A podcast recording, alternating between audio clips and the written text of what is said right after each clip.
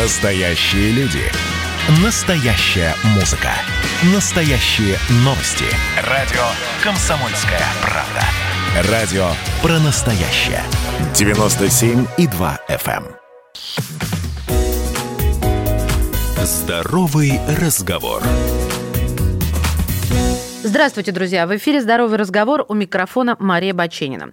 Сегодня интересна будет программа. Я вот такую интригу подвешу, объясню чуть позже, почему. Да, хотя у нас всегда, в общем-то, не самые простые программы. Тем не менее, в гостях в эфире «Комсомольской правды» сегодня доктор медицинских наук, профессор кафедры факультетской терапии №1 Сеченовского университета, автор и ведущий программы «Врачи» Общественного телевидения России Дмитрий Александрович Напалков. Здравствуйте, Дмитрий Александрович. Здравствуйте, очень рад вас слышать. Взаимно. Вы знаете, я специально вот эту интригу хранила до конца, пока вас не представлю окончательно, чтобы слушатели могли оценить, что у нас сегодня не только врач, но и, собственно, коллега, представитель журналистского, медицинского сообщества, автор и ведущий медицинской программы. Поэтому я сегодня с вами хотела бы поговорить не только как с врачом, то есть экспертом, но и как с коллегой, представителем журналистского сообщества, потому что вы находитесь на линии соприкосновения зрителей, то есть пациентов или потенциальных пациентов, и экспертов, то есть врачей. Скажите, пожалуйста, на ваш взгляд, какая самая распространенная проблема со здоровьем сегодня в России? Наверное, на первое место я должен поставить коронавирусную инфекцию, но я скажу, что это не совсем так. Это было бы ожидаемо и предсказуемо, и многие об этом говорят. Я бы сказал, что основная проблема для жителей России в глобальном понимании, об этом мы могли говорить и полтора, и два года назад, когда о пандемии еще никто не слышал, это все-таки в целом отношение к своему здоровью, пока какие-то заболевания не проявились у человека в полном объеме. Это вопросы, связанные с отношением к своему здоровью, начиная с молодого возраста. Это несвоевременное обращение к специалистам, когда возникают какие-то проблемы, желание подождать, авось пройдет само, либо полечиться самостоятельно через интернет. Ну и, наконец, когда все-таки уже состоялась встреча с врачом, я как кардиолог довольно много работаю именно с пациентами кардиологического профиля, и очень часто встречаюсь ситуации, когда назначенное лечение пациенты не соблюдают. У этого есть огромное количество причин, они некоторые субъективные, некоторые объективные, но в результате, по сути своей, именно сердечно-сосудистая заболеваемость и смертность сейчас, в настоящее время, во всех странах мира, таких вот ключевых, и в нашей стране, определяет ожидаемую продолжительность жизни. Именно она, не какие-то другие состояния на нее влияют.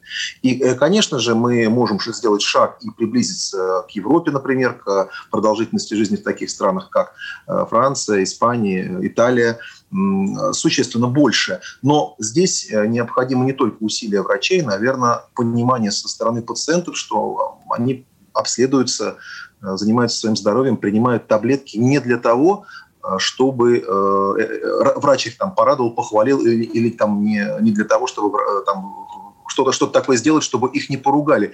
Я вспоминаю на одно время одну пациентку, но она меня знает очень давно, когда я был совсем маленький и ходил с мамой в магазин. Вот она тогда там работала, потом уже прошло много времени. Чуть позже она пришла ко мне на консультацию, мы с ней поговорили, выявили определенные проблемы. Я сказал, вы понимаете, надо принимать лекарства, никак, по-другому нельзя и так далее. Вот я помню, что она выходила из моего кабинета, я до сих пор это помню, хотя это было несколько лет назад.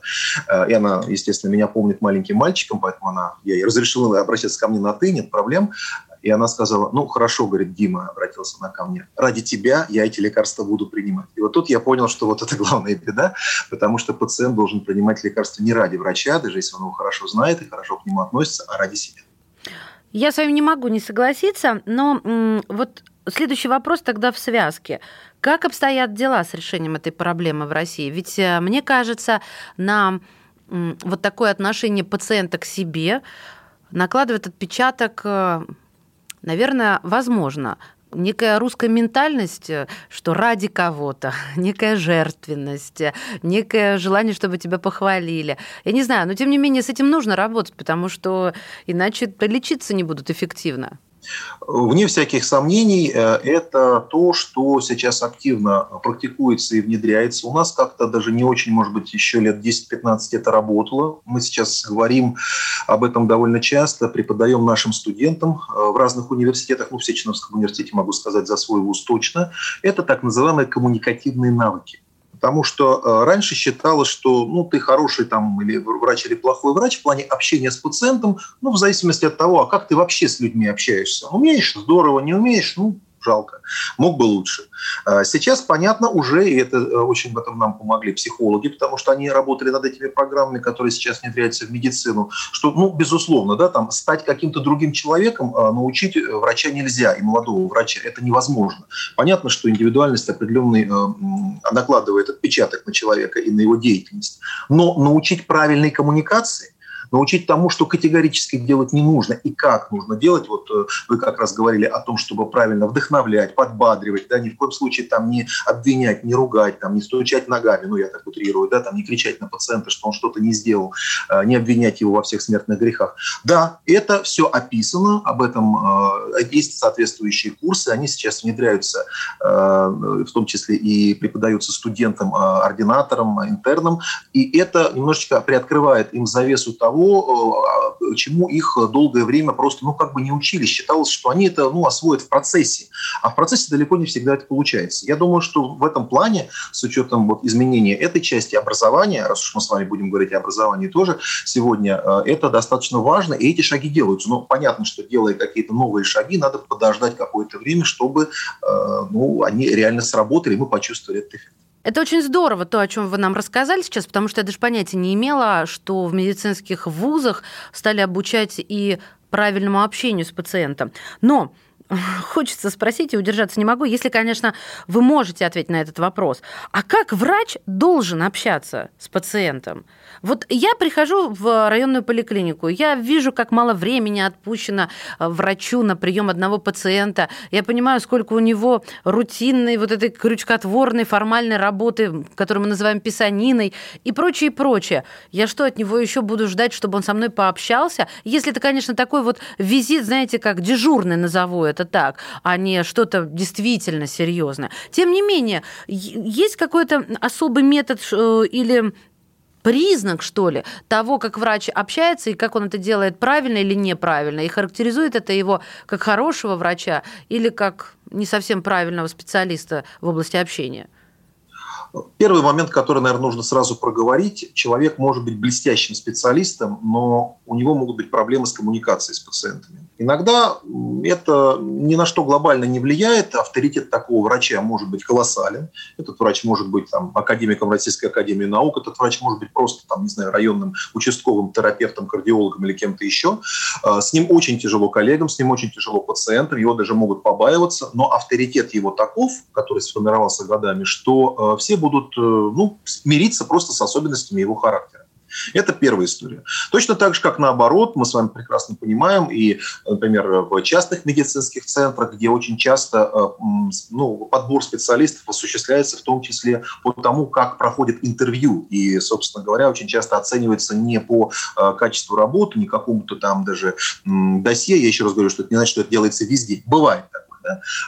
Смотрят, как человек может сказать, как он может поговорить, как он улыбается. И это может даже перевесить качество этого специалиста в целом. Поэтому может быть прекрасная коммуникация, а по сути своей будет назначено лечение, либо ненужное, либо не очень эффективное, неправильное и так далее и тому подобное. То есть, в принципе, мы говорим об идеальной модели, неком идеале, к которому стремиться, чтобы и толк был, чтобы врач действительно обладал определенным уровнем знаний и имел достаточный опыт, а с другой стороны, чтобы при этом, все-таки пациенты не боялись врача, потому что это все равно так или иначе влияет на самое такое сложное и уязвимое, это элемент доверия. Потому что даже когда, такая аналогия делалась, это не я придумал, когда человек приходит, например, в какую-то религиозную общину, возьмем, близкое мне, придет в храм и планирует исповедаться перед священником, в принципе, он может упоминать гораздо меньше,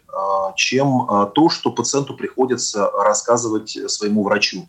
Потому что некие аспекты болезни, некоторые нюансы, которые нужно проговорить, например, насчет своего тела, человек никогда не будет об этом говорить в церкви. Ему просто не нужно. Он скажет какие-то общие слова. А здесь же врач будет рассказывать, да, например, урологу, да, или гинекологу, дерматовенерологу какие-то вещи, и прямые будут вопросы ставиться, на которые нельзя ответить уклончиво или сказать: я подумаю, приду в другой раз. Это же обращение за помощью. И поэтому, конечно, вот этот элемент доверия, он крайне важен, и он, так сказать, безусловно, мне всякие сомнения необходим. А то, что вы затронули вопрос времени, это вопрос и это проблема, которая имеет место не только в России, она актуальна для любой практически страны. Мы берем частную медицину, и там поток пациентов меньше, потому что это платный поток, естественно, не все могут позволить. Там на прием врача в среднем отводится от 30 минут до часа. Можно действительно очень внимательно, не спеша поговорить, не спешить и так далее и тому подобное. Если это какая-то государственная и довольно активно функционирующая структура, например, в Великобритании та же самая проблема. Мы вот говорим, что те самые 12 минут на прием терапевта, вот это вот только у нас, только вот российские врачи так работают. Нет, британские врачи работают примерно по такому же принципу. У них тоже, ну, я могу ошибиться, но где-то около 15 минут на первичный прием. И огромное количество историй, которые можно найти в сети на английском языке, когда пациенты недовольны и пишут то же самое, что пишут в соцсетях наши пациенты.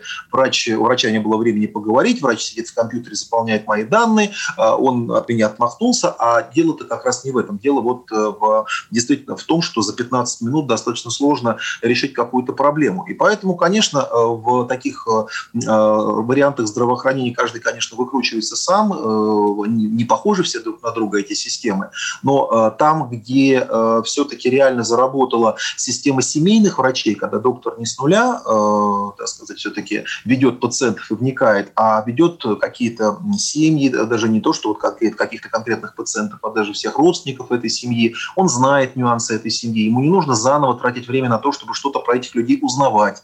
То есть вот этот территориальный принцип, если вы помните, он действительно пытался, были такие попытки реализовать его на территории нашей страны, но мы очень большие. Здоровый разговор. Сегодня в эфире «Комсомольской правды» доктор медицинских наук, профессор кафедры факультетской терапии №1 Сеченовского университета, автор и ведущий программы «Врачи» Общественного телевидения России Дмитрий Александрович Напалков. Вы затронули тему того, что в коммерческих клиниках отводится больше гораздо времени на прием, чем в наших. И таким образом, знаете, отвадили сейчас многих или как минимум заставили подозрительно прищуриваться. Вы не негативно относитесь к коммерческой медицине? Вы знаете, я могу сказать, что в настоящее время мы, наверное, находимся в неком балансе этих сил и распределений. Я прекрасно знаю, я не буду, естественно, там произносить вслух руководителей и основателей целой сети коммерческих клиник, да, разных, я имею в виду, я не имею в виду конкретную сеть, да, целое количество, да, числа коммерческих клиник, в которых действительно взят опыт максимально хороший, как из отечественного, так и из зарубежного здравоохранения.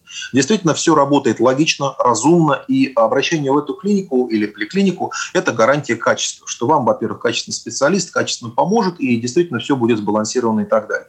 Есть, безусловно, понятно, в больших городах больше потенциальных пациентов, больше возможностей. Есть коммерческие клиники, которые создаются, скажем так, наскоком, когда, может быть, и специалисты далеко не всегда подобраны адекватные, и у главного врача задача в большей степени, наверное, сводится к коммерции. И это тоже понятно, потому что мы не заметили, и хотим мы этого или нет, но какое-то время назад, я не могу назвать какой год, медицина немножечко все-таки стала бизнесом. Стали говорить о том, а как вы окупаетесь, а как вы зарабатываете деньги. А я помню, что 20 лет назад, например, на отчетах спрашивали исключительно одно. Сколько вы пациентов пролечили, сколько у вас осложнений, сколько вы вылечили. А скажите мне, Дмитрий Александрович, прошу прощения, вклиниваюсь, а как нам, пациентам, узнать, в какую клинику я сейчас попадаю? В ту, которая деньги считает, или выздоровевших пациентов еще? Деньги считать – это неплохо, друзья. Это хорошо, это правильно. Только нужно еще про пациентов помнить. Вот, Дмитрий Александрович, дайте нам какие-нибудь советы, пожалуйста. Или тут только, может быть, совет спрашивать у тех, кто уже там побывал. Вы знаете, это хороший вариант. Я напомню, что, например, мы с вами довольно часто пользуемся, я очень люблю кино. Позволите сделать эту аналогию. Да, я даже знаю, французское вы любите кино. И особенно французское, да. И перед тем, да, совершенно верно. И перед тем, как, например, да, у нас сейчас довольно много выходит, у нас там сменился человек, который определяет закупки французского кино на российский рынок. И если там 5 лет назад вообще ничего более-менее приличного почему-то к нам не попадало, то последние 2-3 года я просто в восторге от того, что действительно довольно знаковые картины французского кинематографа попадают в российский кинопрокат. Но это было связано действительно со сменой руководства, кто определял эту закупку. Так вот, тем не менее, все равно, когда мы с вами планируем пойти в кино, есть два варианта. Да? Первый вариант, когда нам, в принципе, все равно, что смотреть, потому что мы идем с каким-то хорошим человеком, да, и, в принципе, нам не очень значимо вообще, что там будет. Главное, там купить попкорна, да, потом посидеть где-нибудь, выпить кофе. А фильм, в принципе, не так важен. Следующий момент, когда все-таки принципиально, куда мы и на что идем, тогда мы начинаем выбирать, а какой кинотеатр лучше. Вот там вот в кинотеатре там лучше вроде как кресло, да, а здесь вот вроде лучше рейтинг, меньше слышен звук из-за соседнего зала. И, да, и ряд зрителей действительно выставляют разные рейтинги таким кинотеатрам, в общем-то, на основании того, вкусный ли попкорн, да, и там насколько там рядом находится, извините, туалет. Да, удобство, да. Да, удобство, да. Говоря. И третий момент, да, когда мы начинаем читать, а на что мы, собственно говоря, идем. Для этого есть и официальные рецензенты, которые пишут какие-то статьи, есть так называемые обычные зрители, которые высказывают очень часто по одному и тому же вопросу противоположные мнения. Я думаю, что в этом направлении, конечно же, мы должны прислушиваться к подобного рода вещам. И сейчас практически... я не могу сказать, что все, но большинство,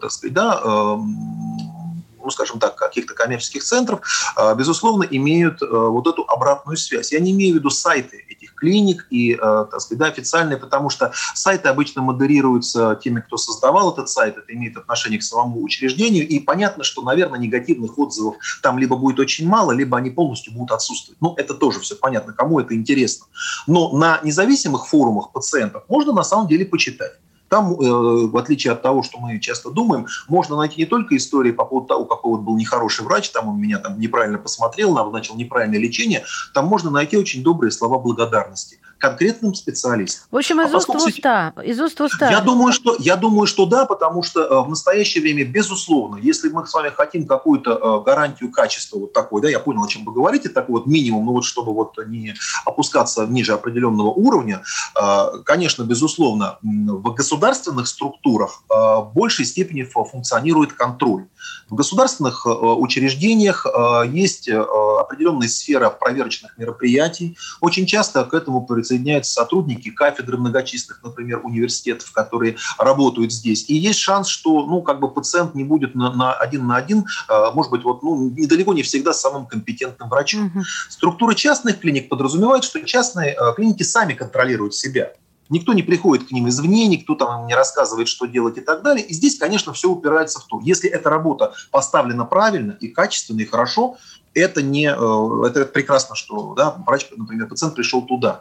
Если этот контроль практически отсутствует, и действительно клиника в основном ориентирована на заработки денег, такое, к сожалению, бывает, тогда это совершенно другая история. Но в любом случае могу сказать, что, наверное, то, что сохранилось в подавляющем числе государственных структур, которые имеют отношение к оказанию амбулаторной и стационарной медицинской помощи, что все равно задача заработать деньги – до сих пор нигде не является задачей номер один. Это очень обнадеживающе.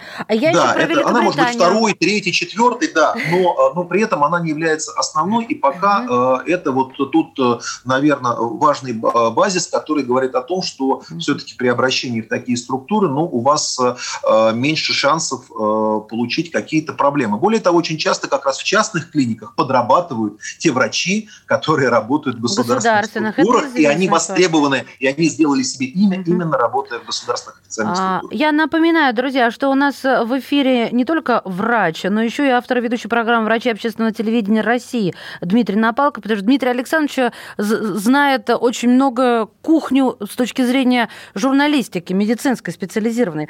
Наверное, такой бытовой и общий вопрос один из последних, потому что хотелось бы перейти прицельно к короне и так далее. Вы про Великобританию сказали и сравнили. Значит, вы в теме, вы читаете, смотрите, анализируете. Но, немножко, да. Да, мы же такие люди, которые привыкли ругать свое и возносить чужое. Потом мы видим, что во время пандемии, во время первого вот этого скачка самого ужасного, когда врачи только начинали понимать, что с этим делать, буквально на колесах, да, это решали, это изучали, мы поняли, что Великобритания, в общем-то, села отчасти в лужу.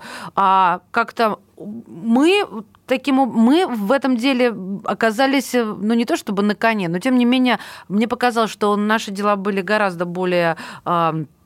выглядели неплохо, чем у них. Тем не менее, правильно ли мы делаем, когда говорим, что вот та медицина хорошая, а наша плохая? Или наоборот, у нас классная медицина, я придерживаюсь этой точки зрения, а там и машем руками, никто никому не нужен, только коммерция. Вы знаете, ну, наверное, первое надо сказать, что разговор этот мог быть несколько другим, например, еще лет 15, наверное, назад. И, наверное, я бы тоже поддержал, что да, у нас там классные ребята, очень там мотивированные врачи, коллеги.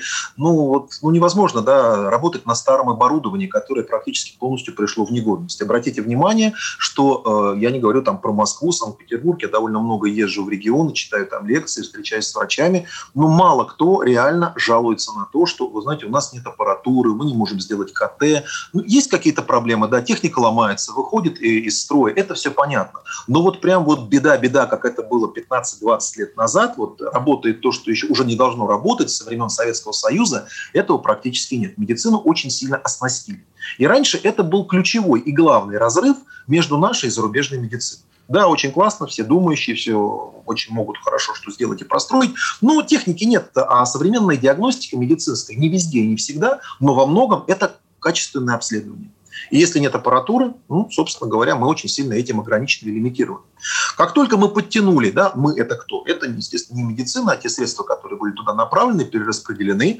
Вот, как только эта позиция была изменена, ну, по большому счету, мы в чем-то выровнялись, а в чем-то и превзошли, наверное, наших зарубежных коллег, потому что мы действительно наладили технологию на уровне западном. А я все-таки по-прежнему считаю, что, хотя со мной далеко не все могут согласиться, что на каком-то вот таком базовом, фундаментальном этапе, наверное, образование наших студентов, причем, опять-таки, я говорю не о московском, а и о региональном, студентов, которых готовят и в Санкт-Петербурге, и в Казани, и в Нижнем Новгороде, и в других городах, где есть медицинские университеты, оно на самом деле очень и очень качественное. И оно по ряду позиций существенным образом превосходит те возможности, которые есть в медицинских колледжах и школах зарубежья, хотя бы потому, что нашим студентам до сих пор по закону можно и нужно, мы всячески это способствуем, начиная с начала клинических дисциплин, то есть где-то в середине обучения, общаться непосредственно с живыми реальными пациентами и пытаться начать вот эту коммуникацию достаточно рано. Напомню, что в большинстве западных стран, пока ты не закончишь вуз и не получишь диплом, максимум, что ты можешь получить, это фантомные всякие симуляторы, пожалуйста, тренируйся, и это актеров, которые играют роль пациента. Но согласитесь... Серьезно? Это подождите. Да. Я думала, у них тоже ординатура, и причем такая серьезная. Нет, подождите, вы сказали про ординатуру, но ординатура и там интернатура — это после окончания вуза. Все, хорошо, что вы уточнили. Да, до окончания вуза... Не каждый же разбирается в этой системе бесконечного. Да, до окончания вуза это практически нигде нереально, и ни один пациент не согласится там в Америке, например, да, подписать там какой-то документ, чтобы к нему будут подходить пациенты и что-то там с ним делать.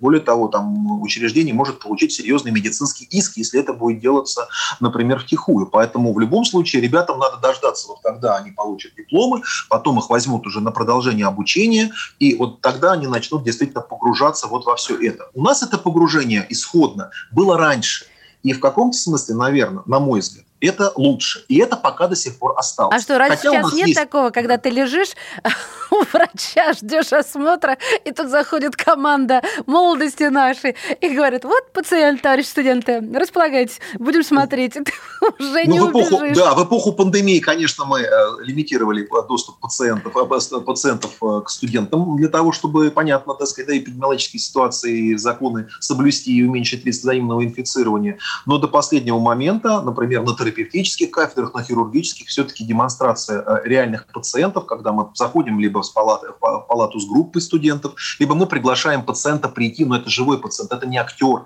это не просто какая-то разобранная теоретически клиническая задача, это достаточно важно. Пациенты на ряде кафедр поликлинических, например, студенты на ряде кафедр поликлинических могут присутствовать на приеме своего преподавателя-врача. Мне кажется, это очень важно. Не просто рассказывать теоретически, что такое хорошо и что такое плохо, это тоже очень правильно, но когда они чувствуют это вовлечение. Здоровый разговор.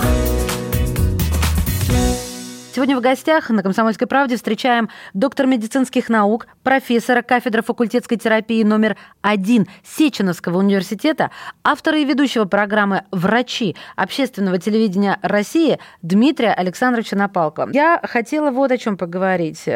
Коронавирус. Сначала о нем мало знали, нужно было понять, как его лечить. А на сегодняшний день какой вопрос стоит на повестке дня и какой главный? Наверное, основной вопрос, который стоит дня на повестке у эпидемиологов, почему распространение коронавирусной инфекции не очень коррелирует с определенным набором ограничительных мер, то есть не так быстро, скажем так, как мы хотя бы этого хотели, а в ряде случаев иногда идет ровно в противоположном направлении. И, так сказать, по всей видимости, объяснение связано с тем, что, наверное, про передачу и вирулентность, агрессивность коронавирусной инфекции мы далеко не все знаем. Либо количество бессимптомных носителей намного выше, чем то, о чем мы думаем. И поэтому, действительно, мы видим только верхушку айсберга. Это что касается эпидемиологии. Что касается клинической практики, если мы говорим о конкретном лечении пациентов, то вопросы остаются, и они были сформулированы, на мой взгляд, очень хорошо итальянскими коллегами, которые вот очень жестко встретили, фактически первые в мире на себя приняли первую волну весной 2020 года. Это то, что мы не знаем, по какому сценарию, как компьютерная игра, по какому сценарию в каждом конкретном случае пойдет эта история. Причем, несмотря на то, что выделены факторы риска неблагоприятного течения коронавирусной инфекции, такие как пожилой возраст, наличие ожирения, сахарного диабета, сердечно-сосудистой разнообразной патологии, на моей памяти и лично, и у многих моих коллег есть случаи, когда, казалось бы, вот по всем этим факторам риска у пациента нет шансов, он существенно практически не пострадал, неплохо выходит из болезни и без всяких осложнений возвращается в обычную жизнь. А какой-то молодой человек без дополнительных каких-то сложностей и факторов риска, у него развивается, к сожалению, летальный исход. И мы не понимаем, почему. Итальянцы в свое время сформулировали чуть ли не 4 сценария течения коронавирусной инфекции. И проблема заключается в том, что, видимо, по этим 4 сценариям, там, или их, может быть, 10 или 40, я не знаю, видимо, и должно быть направлено вот это индивидуализированное лечение. Кому-то много, кому-то меньше. А как угадать, кому какое? Вот над этим сейчас все и бьются. Над этим сейчас все бьются, и все это упирается сейчас в попытку определить, опять возвращаются к группам крови, к генетическим факторам. Да, наверное, это остается чуть ли не главным, помимо всего прочего, что может сработать, а не сработать, хотя поскольку мы не можем проводить генетическое тестирование, главное, непонятно, что там смотреть в этих генах пока. Я думаю, что если и будут какие-то светлые мысли на этот счет, пройдет еще 3-5 лет, а тогда мы вообще не знаем, будет ли актуально говорить про коронавирусную эпидемию, может быть, это уже будет не так важно. То есть в данном случае вот проблема заключается в том, что все равно у нас есть ориентировочная основа действий, у нас есть протоколы, одобренные Министерством здравоохранения Российской Федерации с коллегией в соавторстве с нашими инфекционистами, кардиологами, пульмонологами, всеми, кто имеет отношение к этой проблеме, но при этом при всем каждый врач отдельно взятый понимает, что в конкретном случае он будет принимать решение самостоятельно. Что это только ориентир, такой маяк вдалеке в тумане, куда мы плывем. А как быстро мы туда доплывем? Нет, я имею в виду, плывем, когда к нам поступает пациент. Вот там есть перспектива, вот туда мы должны идти, плыть, вот направление такое, использовать надо вот такие-то методы диагностики и лечения, но в каждый конкретный момент из воды может показаться какой-то подводный камень. Или нас сильно напугали, а мы раз, туман рассеялся, и мы быстренько приплыли, а мы очень боялись, что мы не доплывем. Так, для тех, кто только что присоединился, мы заканчиваем выражаться образно и переходим к конкретике. А то слушатель включится и не поймет, что происходит. Дмитрий Александрович, скажите, пожалуйста, вот мне в программу «Здоровый разговор» и в рубрику «Здоровый разговор» приходит, слава богу, много писем с вопросами. Это говорит о неком доверии, я это очень ценю. А я сейчас не хочу сравнивать, так сказать, вопросы, я хочу сравнить запросы наших с вами аудиторий. Скажите, пожалуйста, какие вопросы больше всего интересуют ваших зрителей касательно коронавируса? Я могу сказать, что в отношении коронавируса, конечно, существует вопрос основной, благодаря появившейся возможности, о вакцинации. Да? И здесь действительно тоже есть определенные моменты, на которые есть четкие ответы, на которых этого четкого ответа нет. Это вопросы, связанные в основном с какими-то конкретными клиническими ситуациями. В серии «У меня вопрос, вот мой знакомый, 73 лет», и дальше конкретный клинический случай. Никто не хочет разговаривать о коронавирусе в общем и целом. Все хотят какую-то конкретику, и, конечно, все хотят помочь своим родственникам. Как говорила моя бабушка, всем самим до себя. И абсолютно. Это тоже нормально. Вот эта ситуация, она действительно сделала всех сильно самих до себя, да, и письма приходят уже и на адрес, на электронный, личный и так далее, когда, в общем, люди живут достаточно далеко от медицинской помощи, и я, честно говоря, не знаю, чем помочь, потому что оперировать уровнем артериального давления и самочувствием в целом для того, чтобы лечить коронавирус амбулаторно, в настоящее время, конечно, совершенно не хватает. Ну вот про вакцинацию. Мне тоже приходит больше всего вопросов касательно вакцинации. А что у нас с вакцинацией, на ваш взгляд, конечно, со стороны оснащенности, то есть, так сказать, по государственной линии, и со стороны вакцинирующихся? Какое у вас впечатление на сегодняшний момент?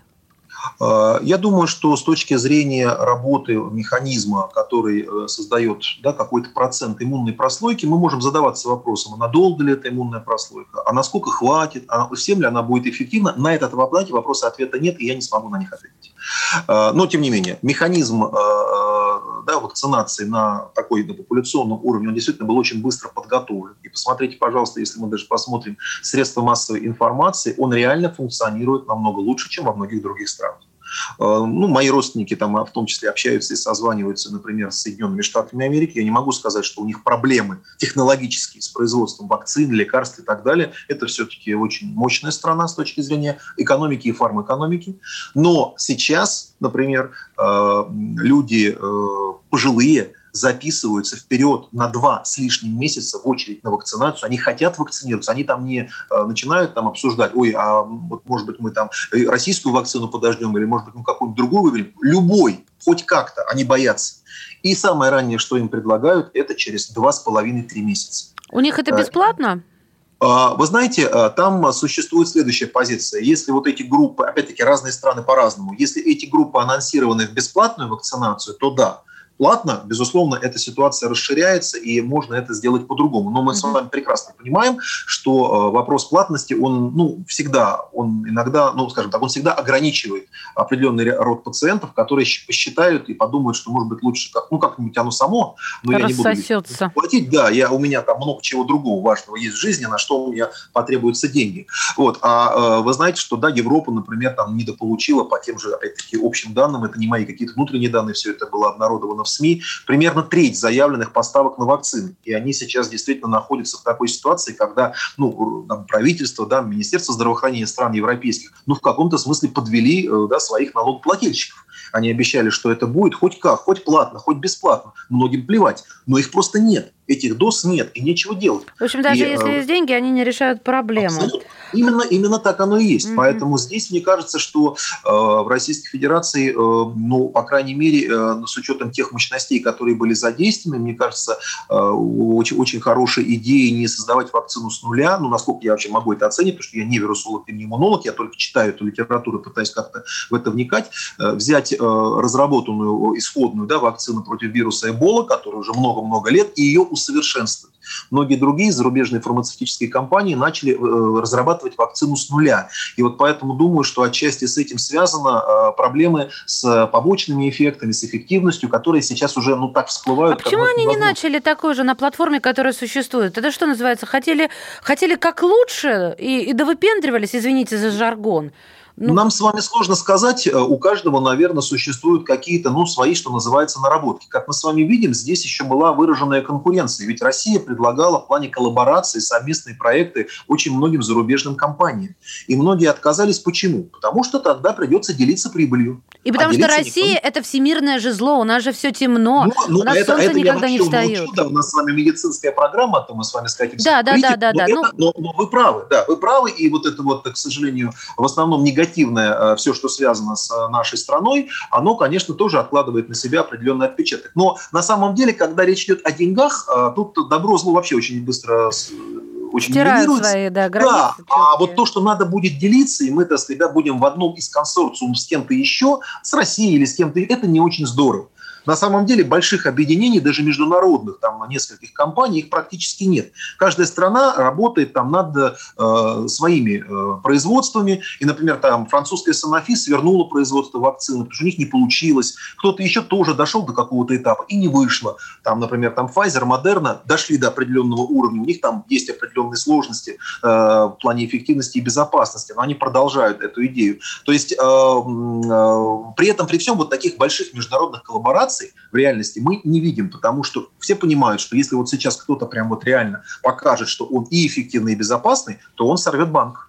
Все запросят это у него. И посмотрите, по данным, по-моему, на вчера или на позавчера, то ли 30, я сейчас могу ошибиться, то ли, по-моему, 50 стран запросили спутник ВИ у России. Да. Я тоже не буду сейчас, потому что пока мы с вами тут разговариваем, там может быть и 32-я страна появится, да, и 33-я. Да, но то, что это есть, и это факт, без сомнения. А второй момент, я бы хотел добавить вот то, что мы с вами затронули, буквально очень короткий комментарий, почему вот, да, Россия все-таки справилась чуть лучше, может быть, даже не только, чем Великобритания, а чем даже ряд европейских стран. Мы, конечно, говорили, да, и зачастую там ругали вот так называемую оптимизацию, которая действительно была, когда сокращались койки, закрывались клиники, урезались стационары. Это действительно было, и в данном случае это была мода, которая как раз пришла к нам, скорее всего, из Запада. Давайте считать, так сказать, рентабельность, зачем вот эти вам лишние койки и так далее. Но эта оптимизация по сравнению с той оптимизацией, которая была давным-давно проведена в странах Запада, то есть она не была реализована даже наполовину. Все равно развернуть стационары, ну, понятно, что в каком-нибудь маленьком поселке, где-нибудь на Урале, ну, невозможно там, да, там с нуля открыть и поставить там огромное количество коек, реанимационных там аппараты, искусственной вентиляции легких и так далее. Но эти площади, они закрыты далеко не до конца. А когда я вспоминаю, например, визит моей мамы несколько лет назад в Италию, и она там вот всякими горными тропами там ее гид водил, и она спросила: слушайте, а как вообще сюда скорая-то добирается? Здесь же не доехать. Они сказали: какая скорая? Сюда скорая не ездит. А если кому-то станет... Не ездит скорая. А если кому-то станет плохо? Ну, берете пациента под ручки, сажаете на машину, на осла, на велосипед и везете в районный центр. Какая скорая? Никаких скорых здесь нет. Поэтому, когда я слышу, когда в нашей там стране там говорят: вот у нас там медицина, вот там, вот у них, а вот у нас...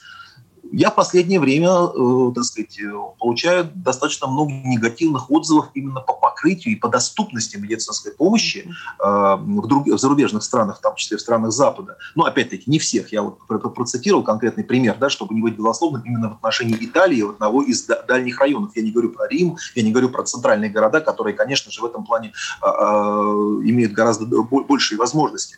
Но то же самое я слышал из определенных, опять-таки, небольших городов Соединенных Штатов Америки. Здорово говорить там про Нью-Йорк, там про какие-то еще, там Лос-Анджелес или что-то, какие-то еще крупные города. Но если мы отдаляемся чуть дальше, на самом деле у всех возникают подобные проблемы. Доступность и полнота оказания медицинской помощи.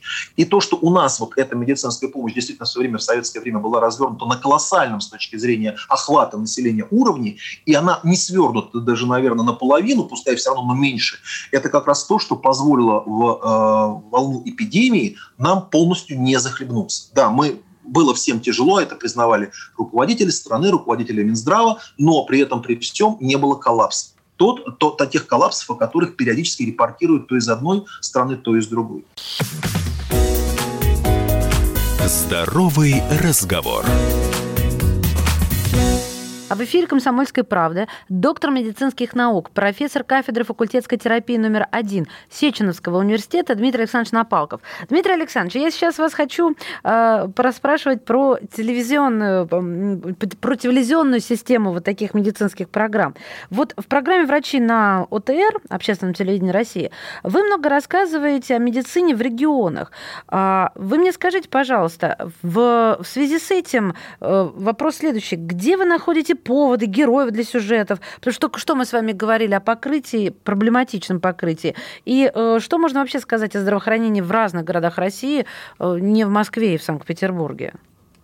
Вы знаете, ну, сам по себе, да, политика канала Общественного телевидения России, она связана с особым вниманием именно к региональным проблемам. Когда мы впервые встречались по поводу совместного сотрудничества, ну вот мы проговорили этот момент, что это важно. И мне кажется, это действительно достаточно правильный подход.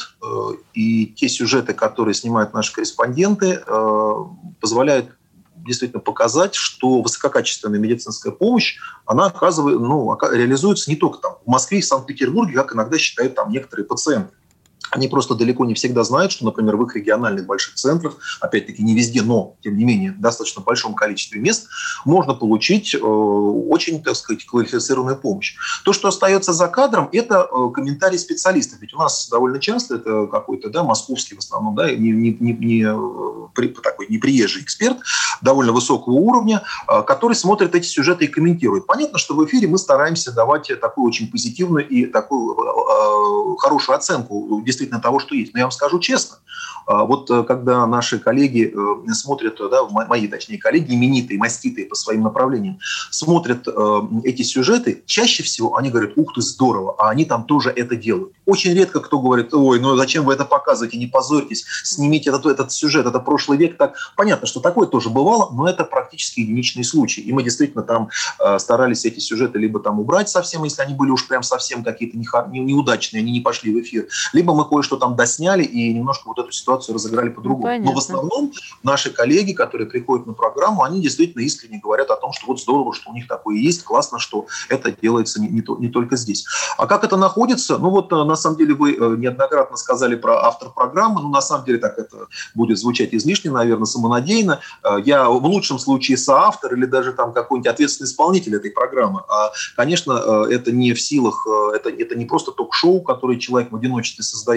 Это действительно работа высококачественных профессионалов, это и продюсеры, которые пекутся и беспокоятся об этом, да, Татьяна Ковалева, Анна Васькова, это наша огромная съемочная группа, это, да, вместе с режиссером Даниилом Мишиным и большим количеством коллег-операторов, которые работают на площадке, так сказать, когда мы снимаем эти пулы с утра до ночи. И это, конечно, да, наше вот огромное количество операторов в регионах, которыми руководит Дмитрий Лукашев. Собственно говоря, вот это их задача по сюжетам, которые известны там за месяц примерно, на какую тему будет выходить выпуск программы, найти интересный подход, найти в интернете информацию о том, кто что по этой теме делает, действительно выяснить, правда это или это, так сказать, не совсем правда. Верифицировать мы это называем. Верифицировать, да, то есть что это, голая реклама или правда, и в конце концов приехать и этот материал отснять. То есть на самом деле это не результат не работы там какого-то отдельно взятого автора, и тем более ни в коем случае не только телеведущего.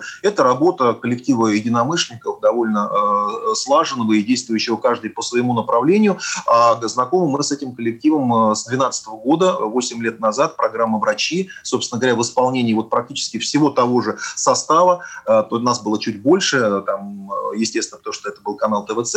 Вот, но в настоящее время, по сути, свое ядро этой команды, оно осталось. И нам не нужно было придумывать ничего нового, нам нужно было просто старые вот эти связи обновить, отшлифовать, ну и запустить вот эту идею с сюжетами из регионов, которая на самом деле очень оправдалась, и мне кажется, это такое важное информационное украшение нашей программы. А скажите, про пул экспертов вот еще интересно. Имеет ли, на ваш взгляд, смысл стараться и открывать новые имена или пользоваться проверенными, ну, людьми с богатым опытом и знакомыми общественности врачей? Вы знаете, безусловно, есть эксперты, которых любят встречать на всех каналах. Они достаточно часто приходят и снимаются в разных программах. У нас, поскольку мы выходим ежедневно, мы просто не можем на все, например, на все кардиологические темы приглашать, например, одного, там, двух кардиологов, пару пульмонологов там, и так далее и тому подобное. Естественно, задача наша заключается в том, чтобы в первую очередь эксперт находился внутри этой темы. Ну, например, грубо говоря, я так сказать, да, и будучи бы приглашенным, например, на программу, понятно, что я, в качестве гостя, предположим, да, если мы себе представим, я могу поговорить на любую кардиологическую тему, ну, в силу того, что я преподаватель, в силу того, что я занимаюсь кардиологией уже много лет. Но, например, если говорить о моем экспертном мнении, то, наверное, лучше говорить о теме фибрилляции предсердия и антикоагулянтной терапии, которой я занимаюсь прицельно, по которой у меня есть публикация, у меня научная группа, с которой мы работаем в Сеченовском университете. Точно так же и здесь. Мы все-таки стараемся, чтобы приходили люди, которые реально работают по этой проблематике. Еще, на мой взгляд, очень важно. У нас, в наших программах всегда появляется пациент. У нас никогда нет так называемых подсадных пациентов, которые изображают болезнь. Это я вам могу сказать совершенно честно. Это потому, что так оно и есть. Чаще всего это пациент от врача. То есть врач просит пациента приехать и рассказать свою историю болезни. И я очень часто произношу эту фразу: вас с врачом знакомить вашим лечащим не надо, вы с ним знакомы, и они все дружно улыбаются. Это действительно так. Иногда, когда, либо, так сказать, пациента сложно найти, либо кто-то там, когда люди заболевают или отказываются сниматься на телевидении, мы приглашаем пациента, что называется, прийти и пройти первый прием у нас в студии. Понятно, что не будет какого-то подробного осмотра, но с этим опытным экспертом пациент может поговорить, рассказать о своих проблемах. А дальше, если это общение в эфире состоится и будет удачным, врач может пригласить его к себе в центр или в клинику, собственно говоря, что называется, прямо в нашем эфире. И дальше уже, конечно, обследование и лечение пойдет так, как оно нужно. То есть мы не лечим и не исцеляем во время нашей, по хронометражу не превышающей полчаса программы, но мы стараемся наводить эти мосты. Мы стараемся, увеличить доверие между врачами и пациентами, когда они могут посмотреть на специалиста, да, посмотреть, где он работает, да, и потом к нему прийти. Понятно. А как вы относитесь к нетрадиционной медицине? К чему серьезно, допустим, относитесь? А что считаете шарлатанством? Я даже тут списочек подготовила, если хотите, вам перечислю такие основные направления нетрадиционной медицины. Ведь у нас народ, как любит это дело. Вы знаете, мы можем обсудить, вы тогда огласите весь список. Пожалуйста, давайте в виде дайджеста, не будем погружаться в каждую область, а просто да. Акупунктура, или иглотерапия, как вы считаете, это да или нет? Давайте мы прям всем списком, и я, может быть, тогда выделю какие-то моменты, которые вы никогда... Да, иначе, да, мы будем согласна. Угу. Итак, Дмитрий Александрович, выбирайте или что-то вычеркиваете из списка. Угу. Акупунктура или иглотерапия, гомеопатия, остеопатия, биохакинг, натуротерапия, и дальше хочется перекреститься даже рейки, аюрведа и магнитотерапия. Это такие основные, я уж не стала там дальше еще копать, травы-подорожники. Все-таки, что бы вы оставили, а что бы сказали...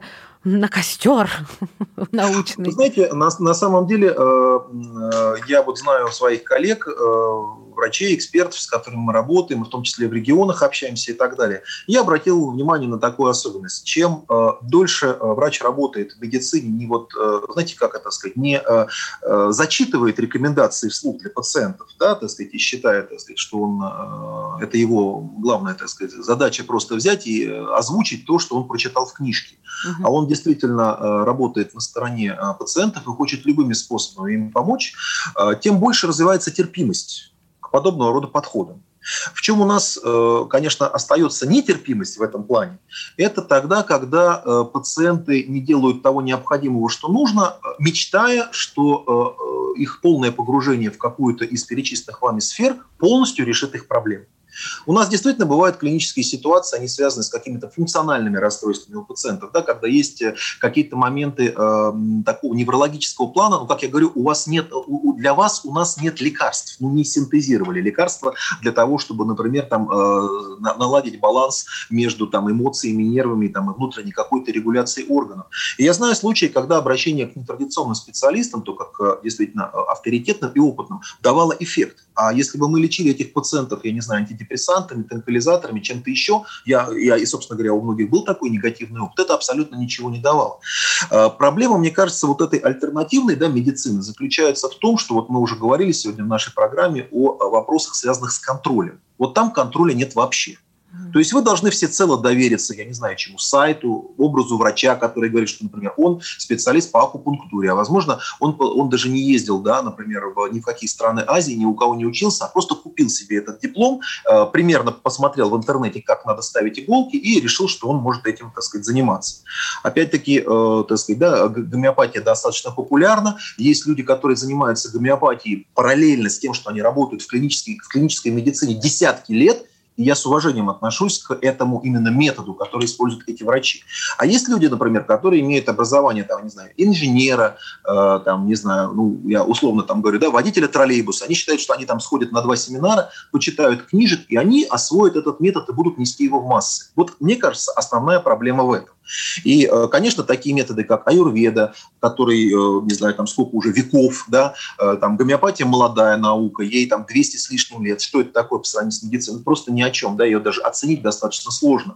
Акупунктура, это, конечно, тоже очень издавна к нам идет. Ну, безусловно, я не сомневаюсь, что в мире, да, и в России, наверное, существуют специалисты, которые могут помочь нам решить вот эти проблемы. На самом деле, открою, так сказать, да, свою мечту, она у меня давно была, но я не знаю, наверное, я до нее никогда не дойду и не решу. Что-то похожее, на самом деле, уже пытаются делать люди. Не знаю, насколько успешно или удачно, вот прям вот какого-то суперуспеха в этом направлении я не вижу, но эти попытки однозначно надо продолжать. Это сделать нечто наподобие клиники интегративной медицины.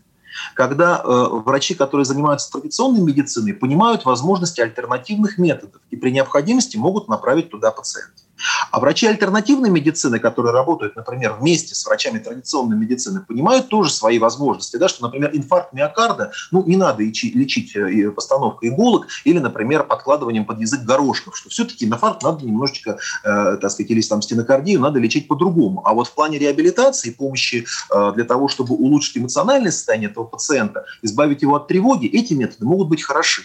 И по-хорошему и те, и другие должны представлять и иметь понимание о медицине в целом. И иметь желание не просто перетянуть пациента на свою сторону, не ходи к альтернативщикам, ходи ко мне, да, или ой, медицина традиционная, это химия, которая погубит тебе мозг, печень и почки. Вот, к сожалению, эти такие вот возбуждающие взаимную ненависть позиции, как с одной, так и с другой стороны, на мой взгляд, заслуживают всякого порицания.